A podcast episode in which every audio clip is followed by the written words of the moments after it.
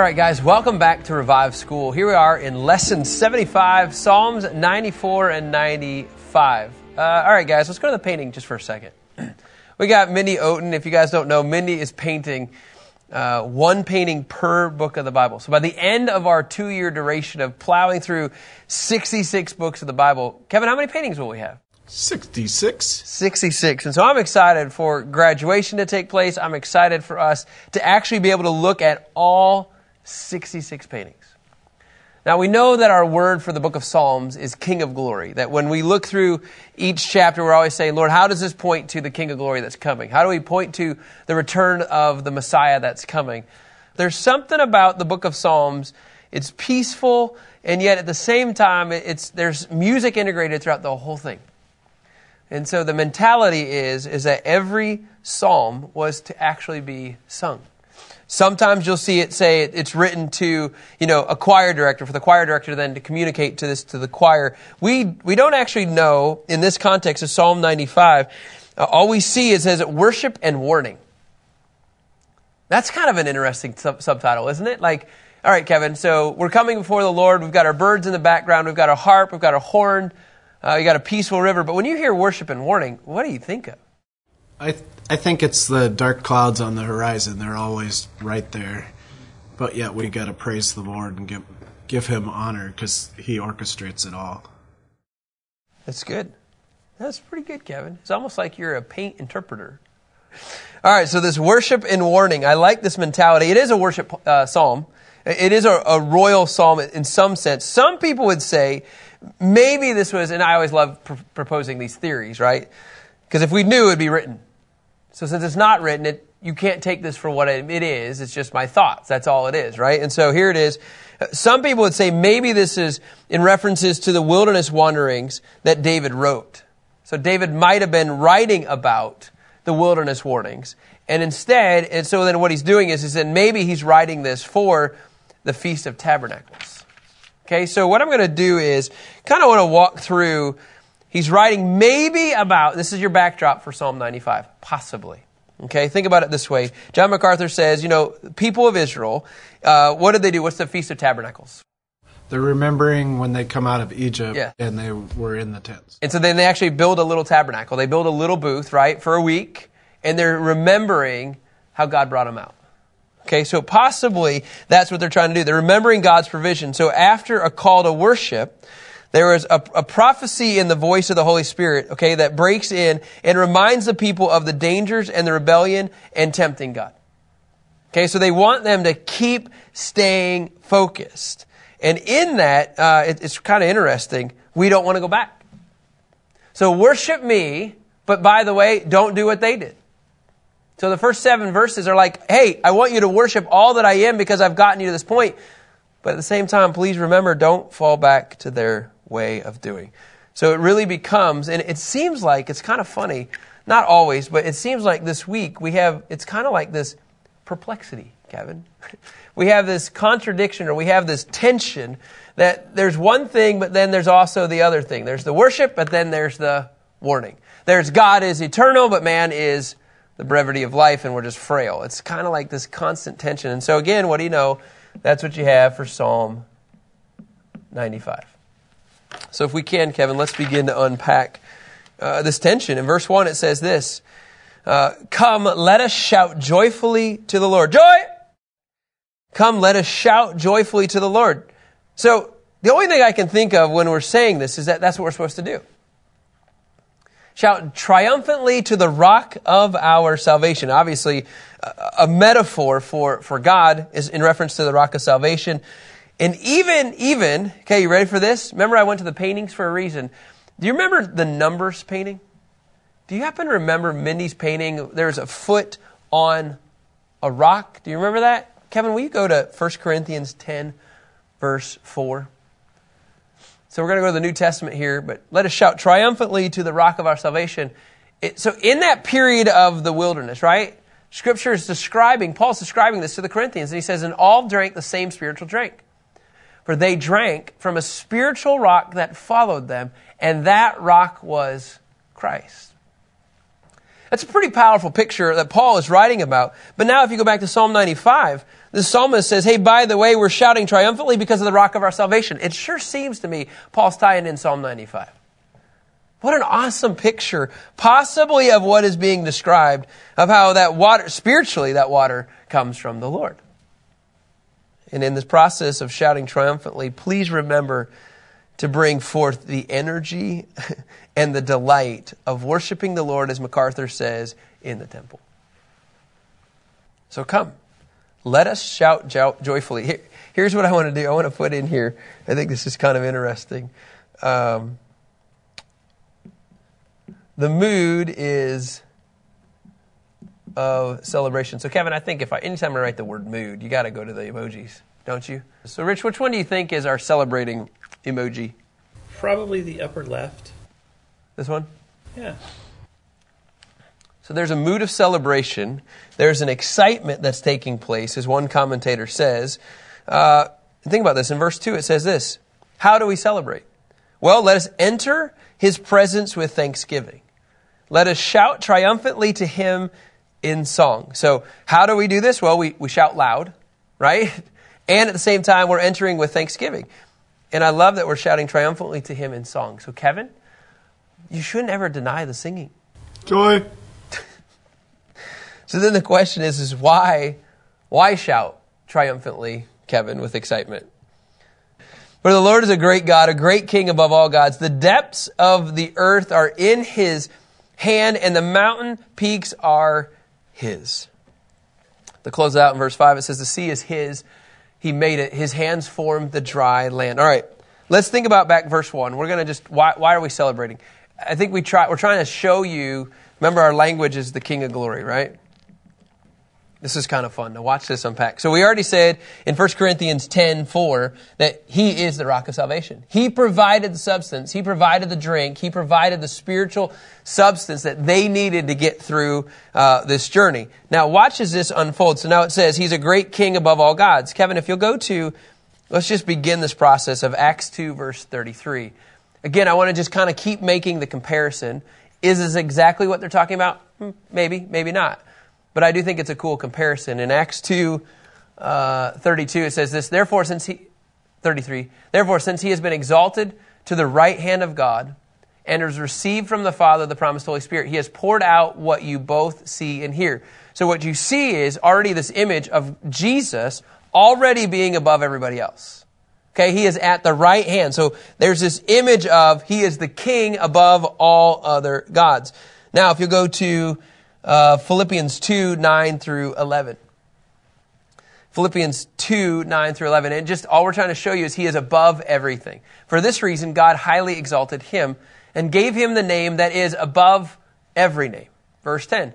So that the name of Jesus, every knee will bow of those who are in heaven and on earth and under the earth and every tongue should confess that Jesus Christ is Lord to the glory of God the Father. So let me just pull back for a second. So we've already seen, right, that he is, this is, this is Jesus here in Psalm 95. Jesus, we've seen that he is the rock. We also see that he is what? Above all. Okay? Again, all we're trying to say is, is, is there anything in this language of Psalm 95 that would point us to the King of Glory? Now, if you keep going here, Kevin, can you go to Romans 8, 37 through 39. And the reason I want to go here is, and I think John MacArthur does a great, great job paralleling all this together, because in verse 4 it says, The depths of the earth are in, are in his hand, and the mountains' peaks are his. In other words, there's nothing that can separate us from him. So if you look in Romans 8, 37 through 39, it says, Now in all these things we are more than victorious through him who loved us. Verse 38. For I am persuaded that even death or life, nor angels or rulers, things present or things to come, or hostile powers, height or depth, or any other created thing will have the power to separate us from the love of God that is in Christ Jesus our Lord. And so what I love this image of, when you go to the How do we worship him? We, we worship him by shouting, right? We worship him by actually coming to his presence. Why do we pray? Why do we do this? Well, because he's above all. And why do we do this? Because nothing separates us. Yeah, it's just a different way to look at the Psalms. It's a diff- different perspective to look at what is the unknown author writing about, and, and is there even a bigger picture? And I think for me, when I see this, when you have this mentality, it's kind of cool because then in verse 6, it starts to make sense. So you have this mood of celebration, right? And then you have another emotion, and then it's contemplative. Okay, so Rich, go back to our little emoji buddy here. Which one would you be contemplative? Oh, uh, second row, all the way down at the bottom, maybe. Him. Yeah, he's more happy contemplative. The other one's more sad contemplative. Yeah, and based on what we're going to see, it's probably both of them. So in verse 6, he says, Okay, now that I've seen who God is, He's my rock, He's above all, nothing's going to separate us, which I think is absolutely incredible picture. He says, Let us worship and bow down. Let us kneel before the Lord our Maker. In other words, I want you to, to lie prostrate. I want you to fall on your face. I want you to humble yourself. I want you to reflect who you are in Him. Why? Because He is our Maker. Kevin, you want to go to Hebrews 1? It might be verse 4, but let's just see here. Yeah, 2, thank you. In Hebrews 1 2, it says, In these last days, he has spoken to us by his Son. God has appointed him heir of all things and made the universe through him. Hence, Jesus became just like in verse 6, he became and, and was and is our creator, our maker. So, because of who He is in our lives, we have to realize we're celebrating Him, but at the same time, we're, we're bowing down and we're worshiping Him. In verse 7, it says, For He is our God, and we are the people of His pasture. The sheep under His care today, well, let me just pause right there. So, in other words, how is He described now, Kevin? Shepherd. As a shepherd. John 10, verse 10, it says, verse 11, He says, I am the good shepherd. The good shepherd lays down his life for the sheep. So here's this this this imagery, you guys, of of Psalm 95, and I'm not saying he's describing Jesus, okay? I am just saying, but boy, there's a lot of things that that Paul would write about, that the New Testament would write about, that runs parallel. It's almost like Matthew 5.17 is coming to fruition in, in Psalm 95. He says, I didn't come to abolish or to destroy, but I came to fulfill. It's just kind of like this picture that the psalmist has maybe after they're going into the wanderings, and he wants them to remember all these things about God. He says, We are the people of his pasture, the sheep under his care. So if this is the image of the sheep, okay? If this is the image of the sheep, now watch what he says in verse 7. If you hear his voice, do not harden your hearts as at Meribah, as on that day at Massah in the wilderness, where your fathers tested me. They tried me, though they had seen what I did. Okay, I just before we keep going because there's a lot here with this illustration. All I keep going in my head is is that we just heard an illustration that it's his sheep, right? And what does it say? Today, if you hear his voice. Well, when you go back to John 10, verse uh, is it verse 11, uh, verse 4, which you already have up there. When he brought all of his own outside, he goes ahead of them. The sheep follow him because they recognize his voice. Here's the issue that we're going to start getting into for the rest of this lesson today is that the sheep under the shepherd's care clearly hear his voice, but the question is, is do they do anything to the voice? Do they respond to the voice? And so you go from this celebration mood to all of a sudden this contemplative mo- mood because they're realizing, man, we, we didn't do that. And so here's the warning in verse 7 please do not harden your heart. He says, as at Meribah. What was the event at Meribah? Do you guys remember by chance? I'll just go there. It's in Numbers 14. There's an event at Meribah. There, the rebellion was the first generation at Kadesh, right? And so then on at that day, uh, as on that day at Massah in the wilderness, where your father, what did they do? They tested me. Scripture says they tested me, they tried me, and it's crazy enough, though they had seen what I did. In other words, there was a complaint of like there's just constant fighting. There's rebellion taking place. They did not trust that God would provide. And here's the crazy the great the crazy part is is that if they would have just remembered what he had done, then it would be fine. So now all of a sudden we, we now we're entering into the, the warning phase. Guys, uh, you worship me because of all that I've done in your life, but now you're forgetting all this. So don't harden your hearts at Meribah as on that day at Massah in the wilderness where your father tested me. In verse 10, for 40 years I was disgusted with that generation. Why? Because they chose to go their path rather than trust me. They didn't believe that I could provide water. They didn't listen clearly to what I asked them to do. So what did they do? They did it on their own. So then I, then the scripture says, I said, they are a people whose hearts go astray and they do not know my ways. When I read this phrase, their hearts go astray, really you have to tie it into they're not hearing my voice. Because at the very beginning, at the end of verse 7, he says, If you hear his voice, don't do these things. And it says, These people whose hearts have gone astray. So, how do you prevent from going astray? You hear his voice. You listen to his voice. The number one issue that I see in America today, big blanket statement, is people don't trust listening to the Holy Spirit. They don't trust the voice. They don't trust that the Holy Spirit could actually speak to them today. There's no way. What are you talking about? He has to speak to a pastor, he has to speak to a missionary or a teacher or an evangelist. But man, I, I go to work from 8 to 5 and I have three kids and I, I have a button factory. but like, because we undermine our identity in Christ, because we don't actually think we're qualified to be his sheep. I mean, this is really what it comes down to, you guys. Then that means we don't think we're qualified to hear his voice. Well, what do you mean? I'm following the shepherd. Now, is that, is the shepherd really calling me there? No, he, he doesn't do that to me. He only does that to the Moseses and the Davids and the, and the, and the, and the Jacobs and, you know, the Sarahs. He only does it to the big name patriarchs and matriarchs of the scripture. As sheep, he doesn't speak to us like that. But that's what the psalmist says. He gives us a warning. Do not, please do not be like the, the, the forefathers that went astray. And they went astray because they do not listen to his voice. I got to ask you guys, what makes it so hard to listen to his voice? I think just you don't even know that he's talking to you because you don't recognize it. I think sometimes because there's so many other things crowding it out. Rich, you want to add anything to that? I think sometimes it can be so simple that you doubt that that's really his voice. Yeah. You're like, can that be really that easy? You know, and I think for me, I overanalyze and I overcomplicate that thing. And when it's really, it's just the Lord just saying yes or no. And I think what we do is, because we, it is actually quite simple. Like hearing his voice is not difficult. What we do is, is we then, you guys have heard this many times. I think it's just really helpful. I have no idea who came up with this phrase. But I always think as, as followers of Jesus, as sheep of the shepherd, okay? As sheep of Jesus, the good shepherd, right? I actually believe that the first thing that we hear is from the Lord. I believe it's his voice. Okay, so we'll just write this out here for a second. I actually believe in order to prevent us from having hard hearts, I actually believe we hear his voice. Then what somebody else wrote, which I actually agree, is then you actually you hear your voice second of all. And that second voice, okay, says, was that really God's voice?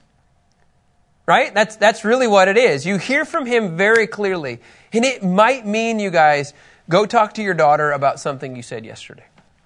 It might mean, I'm going to give you super practical examples. Your gas tank is at a quarter of a tank, and the Holy Spirit prompts you, just go get gas. And you're like, well, that's too logical. That wouldn't be the Holy Spirit, right? So we just, we, we, we play these games of like, oh, that's just my mind thinking that. And so then you never allow the Holy Spirit to grow in your life to hear from Him. So what happens is you hear from His voice. Second of all, then you're saying, was that his voice? And then the third voice that I actually think, not that you necessarily hear, but you run through in your mind, is you hear uh, the enemy's voice. And the enemy is saying, oh, what you heard, totally not of God. And so then you know what happens? You quench his voice. Which, you know what that leads to? Hard hearts. According to Psalm 95, it's absolutely mind blowing to me that when you look at this text, that's exactly what he says. If you hear his voice, then you won't do these things. You won't harden your hearts. And then it says in verse 9, then you won't test me, you won't try me. And you won't do these things that the fathers did. For 40 years, he says, I was disgusted with the generation. I said, these, they are people whose hearts go astray. They do not know my ways. They don't know his ways because they're not listening to his voice. So in verse 11, so I swore in anger, in my anger, that they will not enter my rest. They will not be given the promised land. That's what he's talking about here.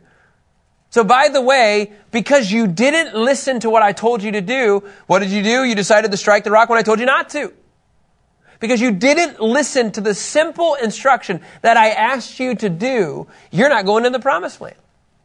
And so then what happens? You get crusty, you get angry, you get bitter at God for not actually taking care of you because you're in the wilderness when the reality is, is you put yourself there. Why? Because you didn't listen to the voice from the very beginning. So what I see is, is these hard hearts. The reason I believe they're there, according to this scripture, and I'm going to prove it in, uh, in Hebrews 3 as well, is just because we're not listening. Do not make this harder. It does not have to be like this crazy airplane flying by with the banner floating by. Rich, turn left. Kevin, turn right. Like it's, sometimes God can do that and he can totally do that. I just think he whispers in your ear. I think we hear from him. There are promptings from the Holy Spirit. Romans 8.14, Kevin, if you'll go there. Romans 8.14 is super clear. It says, For those that are led by the Spirit, all those led by God's Spirit are God's sons. Well, if you're led by the Spirit, what does that look like? Well, the only thing I can conclude is, is that the Holy Spirit is in front of us and that He is actually taking us this way or that way, which would imply He's leading us. Now, that could come in two different ways eyesight or hearing. But either way, you're looking for ways that the Spirit of God is going to lead you, ways that the shepherd is going to lead you. He might lead you by example or he might speak to you. But you know the kids, right, that don't want to listen in school? I'm not doing that. I'm not, I don't want to go that way. Yeah, he hear you. that was like my inner kid that just came out. That was weird. But like, don't we do that with the Holy Spirit? Don't we do that with the Good Shepherd? I don't want to go that way. I want to do it my way. And then all of a sudden you're in your room and you're pouting and you say, I don't like you. And the reality is you put yourself there. Some of us are dealing with our own situations because we didn't want to hear the voice of God. And the voice of God can come to us through the scripture, but he can also come to us through the Holy Spirit that won't contradict the scriptures. And so when you see these examples of like, I can't believe the Israelites, they put themselves there. Honestly, I think a lot of us are there. I think a lot of us, our churches are wandering in the wilderness because we're not listening to the voice of God. We're not listening to the Holy Spirit. We'd rather do it our way. And all I want to just say, it's very freeing when you follow the shepherd and you're not in control and he is. In Hebrews 3, if you'll go there, Kevin, verses 7 through 11, the writer actually quotes and references Psalm 95. He says, therefore, as the Holy Spirit says, look at this, this is crazy, you guys. Today, if you hear his voice, I love that, if you hear his voice. If you hear his voice, then here's what you shouldn't do. Verse 8, don't harden your hearts as in the rebellion. Don't like, oh, I heard from the Holy Spirit. I'm not going to talk to that guy about Jesus. you want me to give that guy 50 bucks? I don't even know my, he might use it for alcohol. Don't harden your hearts as in the rebellion or on the day of testing in the desert. Like, listen to the Holy Spirit. Verse 9. Where your fathers tested me, tried me, and saw my works. Verse 10. For 40 years, therefore I was provoked with that generation. I said, they always go astray in their hearts.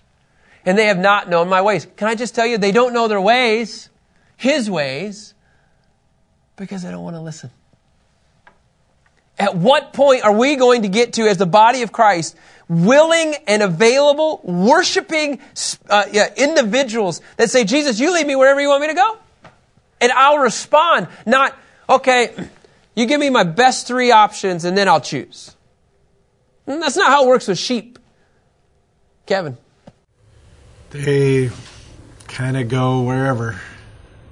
And they like to follow each other over the cliff. Can I just say, according to this example, because they followed their own way, they're in a place that's not their home. They're not in a place where God actually originally designed them to be. He says in verse 11 of Hebrews 3 So I swore in my anger, they will not enter my rest. So here's what I want to just say. This is so drastic, but I think it's so accurate for where we're at today. Is that when you actually listen to the Holy Spirit, you actually walk into the fullness of God that He wants for you. You actually might start walking into the rest that He's designed for you because you're trusting Him and not yourself. Why is the Holy Spirit so stinking controversial in American church? I think it's because people abuse uh, what they hear. I think they do things that actually don't align with Scripture. I think people do things for their own selfish gain. But the only thing I can conclude is, you guys, is as sheep, we are literally supposed to do uh, everything in obedience. And it really, it doesn't actually, how do I put this? We do this because we love Him and we do this because we want to obey Him. We don't do this because it, there's anything in it for us. Maybe the sheep didn't want to go that land. They'd rather hang out here. I, I actually do that a lot in my head. Well, God, I, I'd rather be here right now. I don't want to give up this in order to do that. That sounds crazy. But he says that's what happens when you get a hard heart. When you begin to tell the Holy Spirit, that's not you. And when you begin to say, I don't hear from God anymore, my challenge is, is maybe you need to ask the Lord uh, if you have a hard heart. If you have a hard heart, can I just tell you, there's a really good way to break it. There's a really good way to be like, oh, yes, I can actually walk through this process. Kevin, if you go to Psalm 139, 23 through 24, if you're like, I want to hear his voice, I'm tired of having a hard heart, coming up with my own stuff. Psalm 139, 23 says this Search me, God, and know my heart. Test me, know my concerns. So if there's any offensive, any offensive way in me, lead me in the everlasting way. In other words, God, would you start taking care of my heart and refine it? Because I really want you to lead it and I don't want to do it myself. That's what I love about Psalm 120, uh, 139, 23, and 24. He says, this psalmist says, I recognize the effect on my life, that the hard heart is actually impacting my decisions. It's impacting my thoughts, it's impacting my words. And God, would you search me in such a way that I am sorry and I ask for forgiveness for having a hard heart? And so, Lord, I'm just going to ask right now that there's somebody that's listening right now. They don't even want to have a hard heart, but they've just gotten to this point. They don't trust your voice. They only trust their own. And so, God, if that's the case, would you examine their hearts, test their hearts, show and refine their hearts in a way, Lord, that if there is a true repentant spirit, Lord, that you would break that hard heart and create a soft heart, which is like clay. So, God, I pray that the hard hearts today become soft hearts in such a way that we're moldable. we're moldable so that we would look like you. So, Father, I just ask that anybody that is listening right now break us from this hard heart mentality. God, we just want to be led by you. We don't want to go the ways of the Israelites who decided to do it on our own. No, Father, we, we want to listen to your voice as sheep being obedient to the shepherd. We realize you are the rock. You are our salvation. You are our source. And the scripture says you're above all, and there's nothing that can separate us. And so, Father, we praise you and we worship you that we can come to you and ask for help. Break us of these things, Lord. In your name we pray. Amen. All right, guys, have a great day. We'll talk to you tomorrow.